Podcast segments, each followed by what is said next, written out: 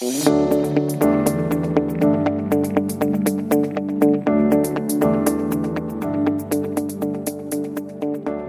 to our episode on making the most of super. Before we begin, a short disclaimer that the information contained in this podcast is general in nature.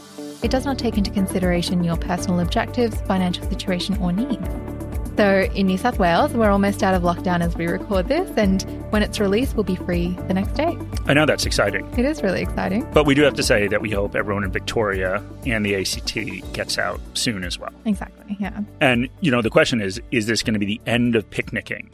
Or do you think picnicking? Mm. Do you think we're all picnicked out? Yeah, I don't know. We picnicked together on Saturday. We did. So- it was very nice. I threw you a picnic, the the PPP picnic, the promotion pandemic picnic. yeah. Um, obviously to celebrate your promotion, which we talked about was, before. Yeah, it was very, very nice. Mark got all my favorite things. He got me my favorite drinks, some really nice cakes from a new bakery that just opened in Sydney that I love, and um, some cheese from Ocello, which is a great cheese shop, which you can order online if you'd like to.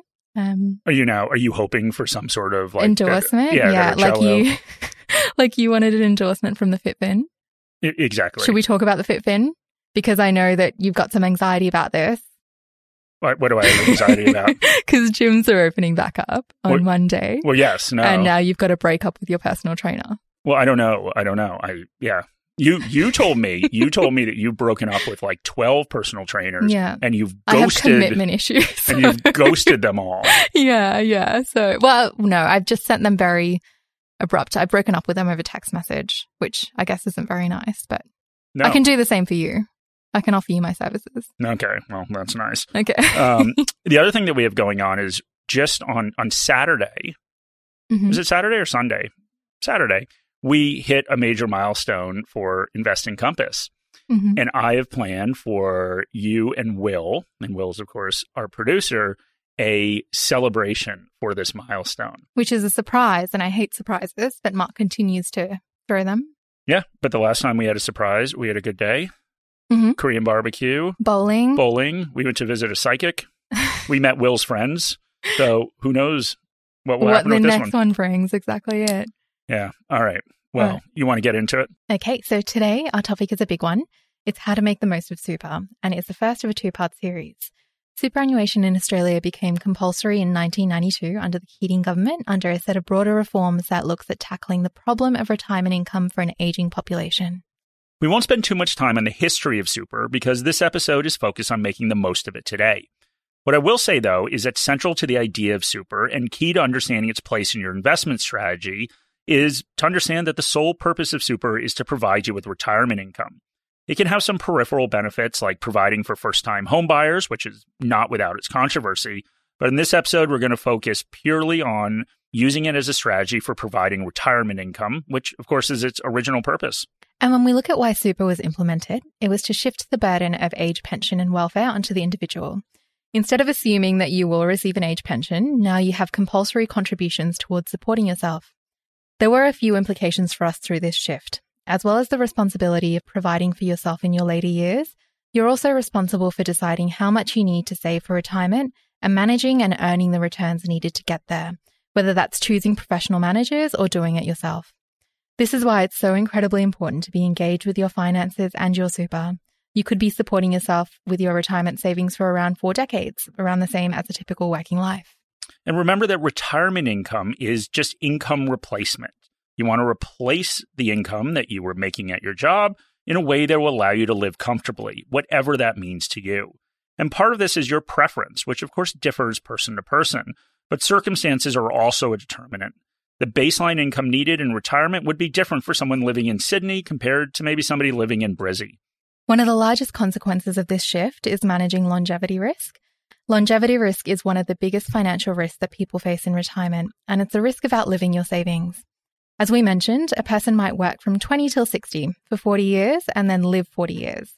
How do you prepare for that? How do you decide how much is going to sustain you through those years? So, this is a good place to start, and that's deciding how much you need in retirement. And there's plenty of different studies that show what a comfortable retirement or a minimal retirement looks like. The best known is a guide by the Association of Superannuation Funds of Australia, or ASFA. So ASFA estimates that the lump sum needed at retirement to support a comfortable lifestyle is $640,000 for a couple and $545,000 for a single person. This assumes a partial age pension and that you own your own home outright, meaning no mortgage left. And what this translates into for a single person is $44,400 a year or $850 a week, $63,000 a year for a couple or $1,203 a week. And we spoke about this briefly before, but the lifestyle you want to live in retirement differs person to person. So we talked about the cost of living in different states may be different. I may want to travel overseas frequently in my retirement. Others might want to travel interstate to visit family. I might be paying rent every week, and others might have a house that's been paid off. So there are just so many different variables, circumstances, and costs.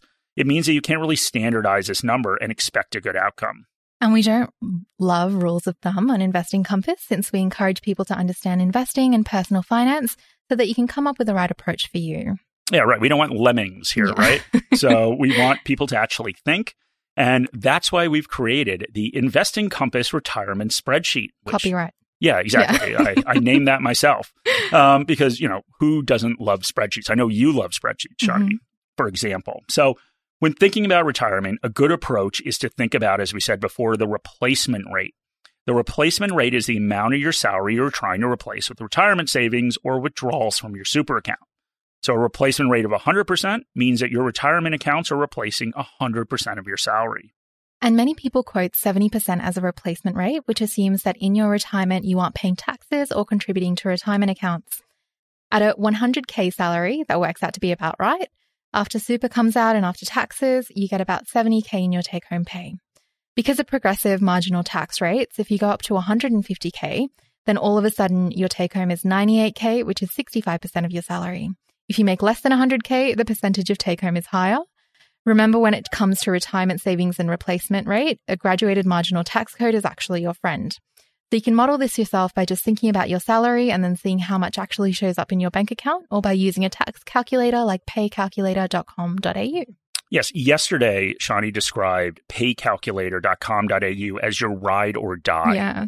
Yeah. I have I have a student loan, I have HECS, so I work out all of my tax liabilities through paycalculator.com and it helps me budget. So. Yeah, exciting times. But anyway, the first question you need to ask is how much of that after tax and after retirement savings salary are you going to replace? And of course, I can't answer that for anyone, but I will say that I expect my early retirement to be to cost more than um, my after tax, after retirement salary because I'll have time to travel and I'll have time to spend more money. So in general, in general, you should think about retirement in stages because you will likely spend more money earlier in your retirement when you were still younger and more active, and less money later in retirement when a good day might be remembering to take your pills and not falling over in the shower. Is that a good day for you now? Wow. um, yeah, that's a pretty lovely description of retirement. But as Mark said, it is up to you to think about how a replacement r- rate for your own salary is. Um, but we're going to turn to the Investing Compass retirement spreadsheet and use some assumptions. The first assumption is that we are going for a 100% replacement rate of our post tax and post saving salary.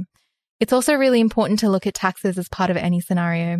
In this case, we assume taxes of 15% on your super contributions that go into your account. As for the taxes on capital gains and income generated by your super, we'll just take 10% of your yearly return. That 10% represents the discounted rate on longer term capital gains in a super account. So we will reduce the return by 10% per year there, and we'll take out half a percent a year to account for fees.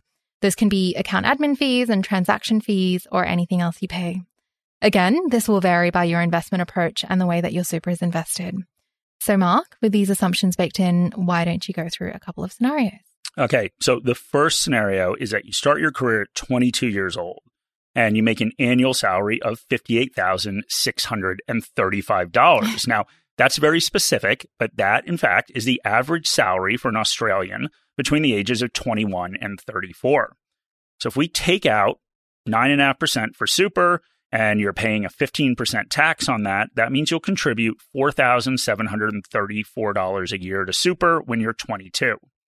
Now, the assumption is that you will earn a salary and save continually until you're 65 years old.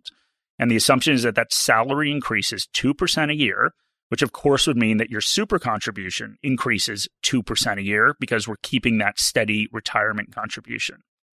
We are assuming that you earn an 8% return on your super, but as we said before, we've reduced that by 10% for taxes and another half a percent for fees. That means you earn an after tax and after fee return of 6.7%. So, Shani, why don't you walk through where we end up with this scenario? Yeah, so the good news is that at retirement, you would have a super balance of $1.5 million. The bad news is, of course, this doesn't take inflation into account. But we are looking at salary replacement here, so the assumption is that your salary has kept up with inflation. If it didn't, you would be worse off in real terms, and if your salary exceeded inflation, you would be better off. Now, because your salary has grown by 2% a year, you now make $137,392 a year. To figure out a replacement rate, we need to settle on a withdrawal rate or how much you would take out of your portfolio each year while not running out of money before you die. We cover this in our 4% episode, but this is also a number that's very specific to you. We are going to assume 4% here though for this model. And that means that your withdrawal rate from your portfolio will be $60,262 a year. And that compares to a salary of $137,000 a year, which gives you a replacement rate of just below 44%. Yeah, and that's that's not very good. Now, perhaps you would get the age pension, which helps with that. Perhaps you're not paying any housing expenses, as ASFA assumes. But let's just look at super here. 44% is probably next to impossible to live off of if you don't make dramatic changes in your life. So, what would it take to get it up to that 70% replacement rate we're looking at? Well, we've got two options. We can save more or we can get a higher return. If we save more, we need to start at 15% of our salary at 22 for your whole life to make it to 70% If we look at higher returns, given the same tax and fee assumptions, you would need to make a return of 8.41% after taxes and fees instead of 6.72%. So, despite what you might think after the last few years, that is a high average return for a portfolio, which is likely to get more conservative as time passes. I think the lesson here is that there are a lot of assumptions that go into any retirement scenario, and you need to think about your life and approach to finances. I ran one more scenario here because I think it's important to consider the conversations that I've had with my friends. To decide that you're going to take your finances seriously at 22 is unusual. So many 22 year olds don't run this scenario and think about how 10% isn't enough. Many 22 year olds take gaps in their employment when they're younger. Many 22 year olds are in too conservative options and don't have a chance to earn a 6.7% return, let alone an 8.41% return. Many people choose to take their money out of super given the provisions during COVID. Okay, so given your experiences and the conversations you've had, what do you think is fair here, Shani? Yeah, so let's assume that a 30 year old has half as much super as we modeled in this scenario, given a combination of these factors. So, under saving, gaps in employment, or being too conservative in asset allocation choices. In this scenario, you are 30, you make just over 70K a year, and you have a little over 42K in your super fund. And that 42,000 in your super fund isn't too far off from the average super balance at 30, which is $46,000. So we're in the ballpark here. So mm-hmm. how does this work out, Shani? Well, you get a replacement rate of 38.6% now, which is not great. To get to 70%, you need to save 21% of your salary, or you can earn a return of 10.69%. Right. And these are all simplistic examples because, as we said, everyone is different. But this is something to think about when you're thinking about your own retirement. Ultimately, though, the concept is the same as how we use the time value of money for constructing portfolios and goals outside of your super. You have a starting goal, your current balance. You have an end goal. That's what you want to achieve.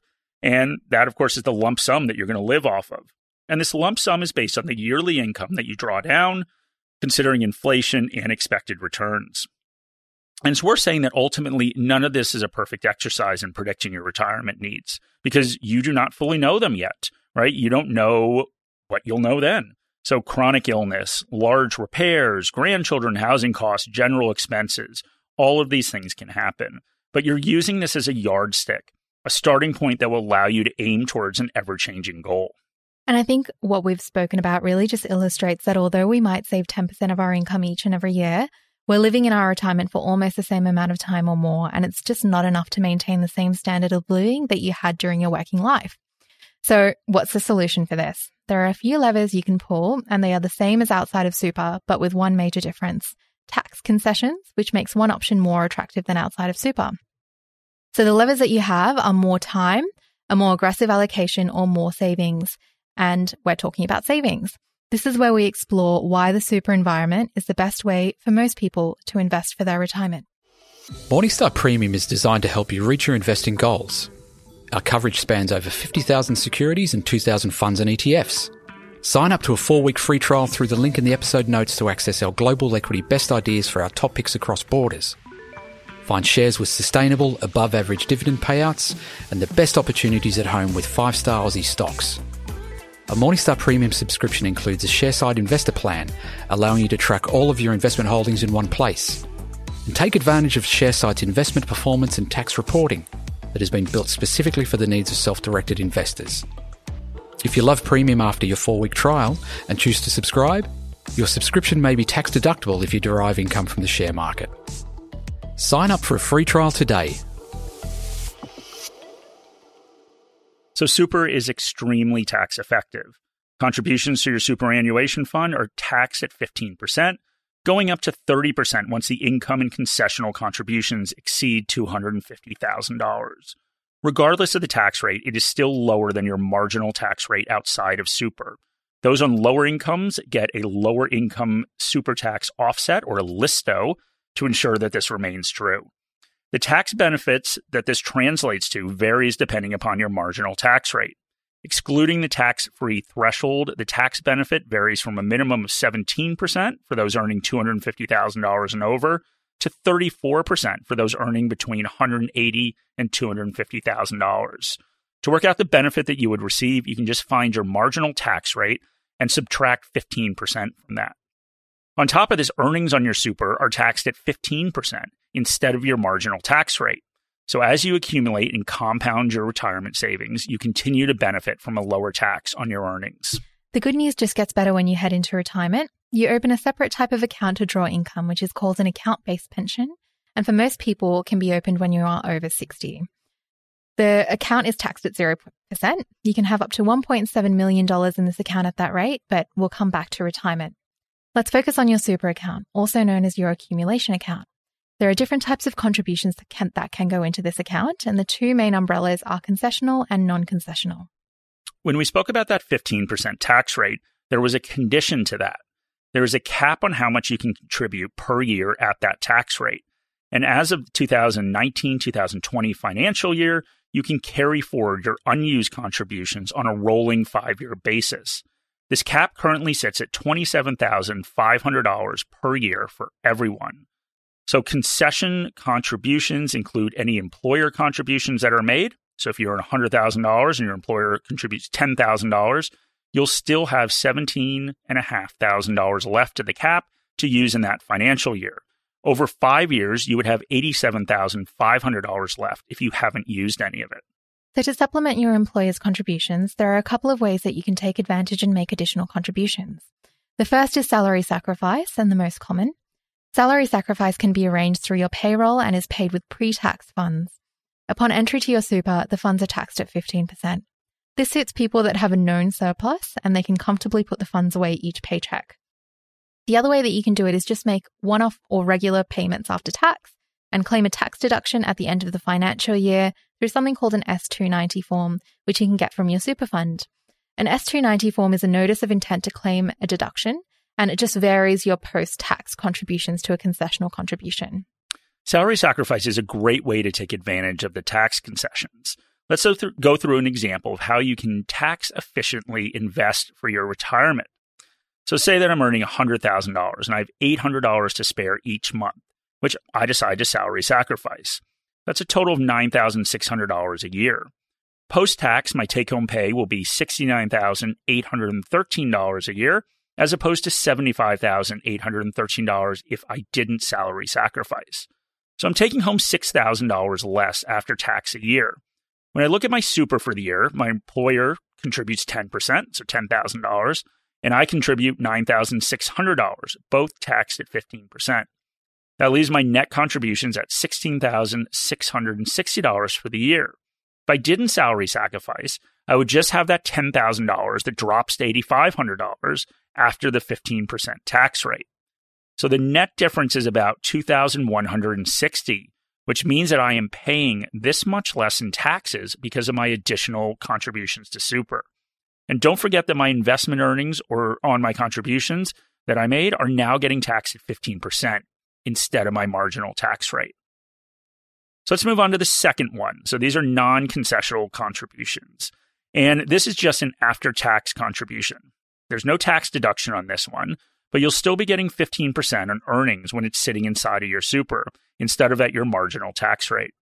Your non concessional contribution limit is $100,000 a year, or up to three times that if you're under the age of 67 with the bring forward rule. And the bring forward rule means that you can bring forward unused contributions from the past three years, meaning you could potentially put in $300,000 in certain circumstances. And this might suit investors who have lump sum investments to make, such as an inheritance, sale of business, sale of a house, or any other large asset. Okay, so those are the types of contributions that you can make as you accumulate. MoneySmart have a few tools that can help you decide how much you might want to contribute to your super a superannuation optimizer tool that focuses on maximizing your tax benefit, and a retirement planning tool that allows you to see how much you'll end up with in super in retirement once you've input your situation and your variables. Then, if you're not on track to reach your goal, you're able to adjust these variables. We've talked through goals and the different amounts you need to save, and the next step is looking at asset allocation. So, asset allocation is really critical to your overall returns. But it's also worth mentioning that there are two main structures in which your super can sit their superannuation funds and their self managed super funds or SMSFs.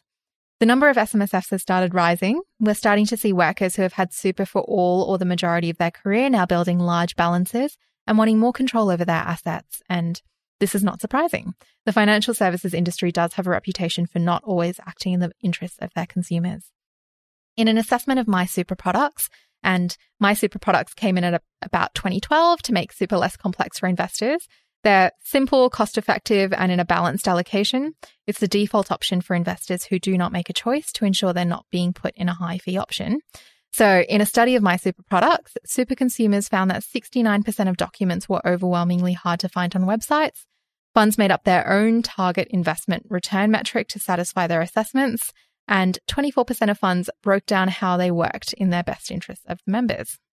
But SMSFs are not right for everyone. So even though that didn't sound great, Shani, no. um, that assessment, it is important to say that SMSFs are not for everyone. First, they have flat fees attached to them, like accountants' fees and administration costs, which make it not make sense for people with smaller balances. And if you don't have a financial planner actively managing it, which of course is another cost, it is pretty hands on for you as an investor. And the time it takes and the admin that's involved is something you have to carefully consider. So, of course, this structure works for a lot of investors that do have the capacity and the interest to invest for themselves.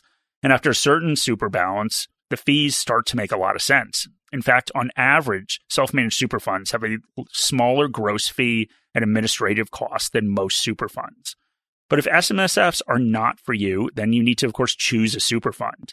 And we don't rate super funds here at Morningstar, but we can what we can provide is a framework similar to what we use to evaluate managed funds and ETFs outside of super that can provide some clarity around what you should be considering.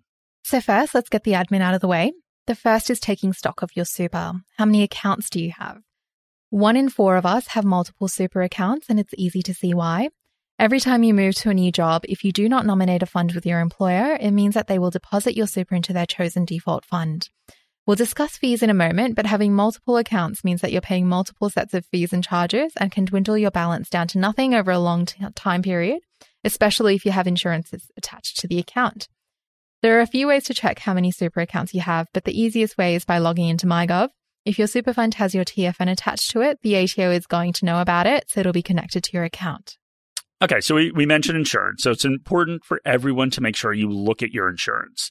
So default insurance can be applied to your account if you're above the age of 25, which if your insurance levels are not right for you and your circumstances can be pretty detrimental to your super balance. Yeah, so there are several different types of insurance that can be assigned to your superannuation account when you where you will be paying premiums. So there's life insurance, salary continuance, and total and permanent disability or TPD. Depending on your needs and circumstances, all or none may be relevant to you at that stage of your life. For example, I don't have any dependents that rely on me, and my employer offers my life insurance out of super, so I cancelled my life insurance. If I'd continued on with my life insurance and super, I would have been overinsured because I have no outstanding financial responsibilities if something happened to me. Otherwise, it would have cost me hundreds of dollars a year in unnecessary premiums.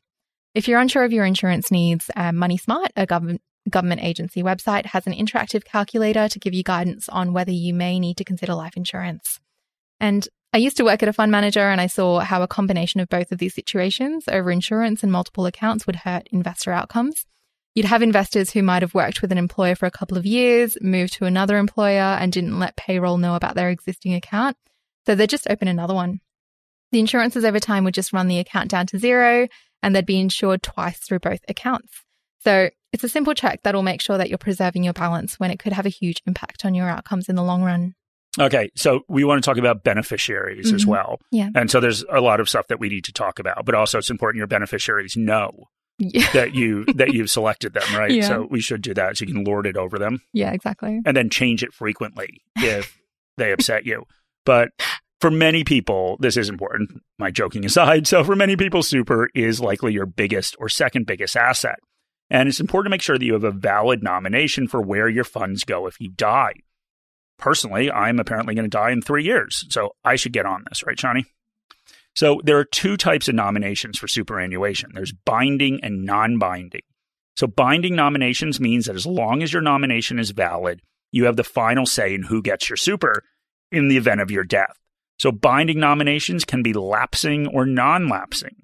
Non lapsing is valid until death, but lapsing is the most common. It means it expires every three years, and this is done because there's room for circumstances to change. You might make a nomination, and then 20 years later, you might have children, you might be married, you might be divorced. There's just a range of possibilities, and a lapsing nomination expires to account for that. So it isn't set in stone forever. Once it does lapse and you don't renew it, it turns into a non binding nomination, which is a strong suggestion as to where you would like your death benefit paid. All right, so we've gone through the admin and laid the groundwork by understanding the different types of contributions and why focusing on super is important to live a comfortable retirement. Our next episode is a bit meatier. It'll go through the framework on how to evaluate super funds and the mechanics of retirement. All right, another two-part series. Mm-hmm. We didn't we mention. said we'd stop doing this, but I know, we I couldn't know. resist. Exactly, but anyway, thank you guys. I hope uh, I hope this dive into super has been helpful. Once again, if anybody leaves us a comment or rating and would like to go to our conference at a heavily discounted ticket in the beginning of February, please just email me. My email address is in the episode notes. And look at um, the episode notes. We do have a link Mm-hmm. that goes to our website that has a lot of the material that we're talking about today and we'll talk about in the next episode that comes out next week. Mm-hmm. So thank you guys for joining. We uh, we hope that everyone in New South Wales is excited about getting out of lockdown, and once again, that everyone that's still in lockdown will get out soon. Any advice in this podcast is general advice or regulated financial advice under New Zealand law prepared by Morningstar Australasia Proprietary Limited and or Morningstar Research Limited without reference to your financial objectives, situations or needs. You should consider the advice in light of these matters and any relevant product disclosure statement before making any decision to invest. To obtain advice for your own situation, contact a financial advisor.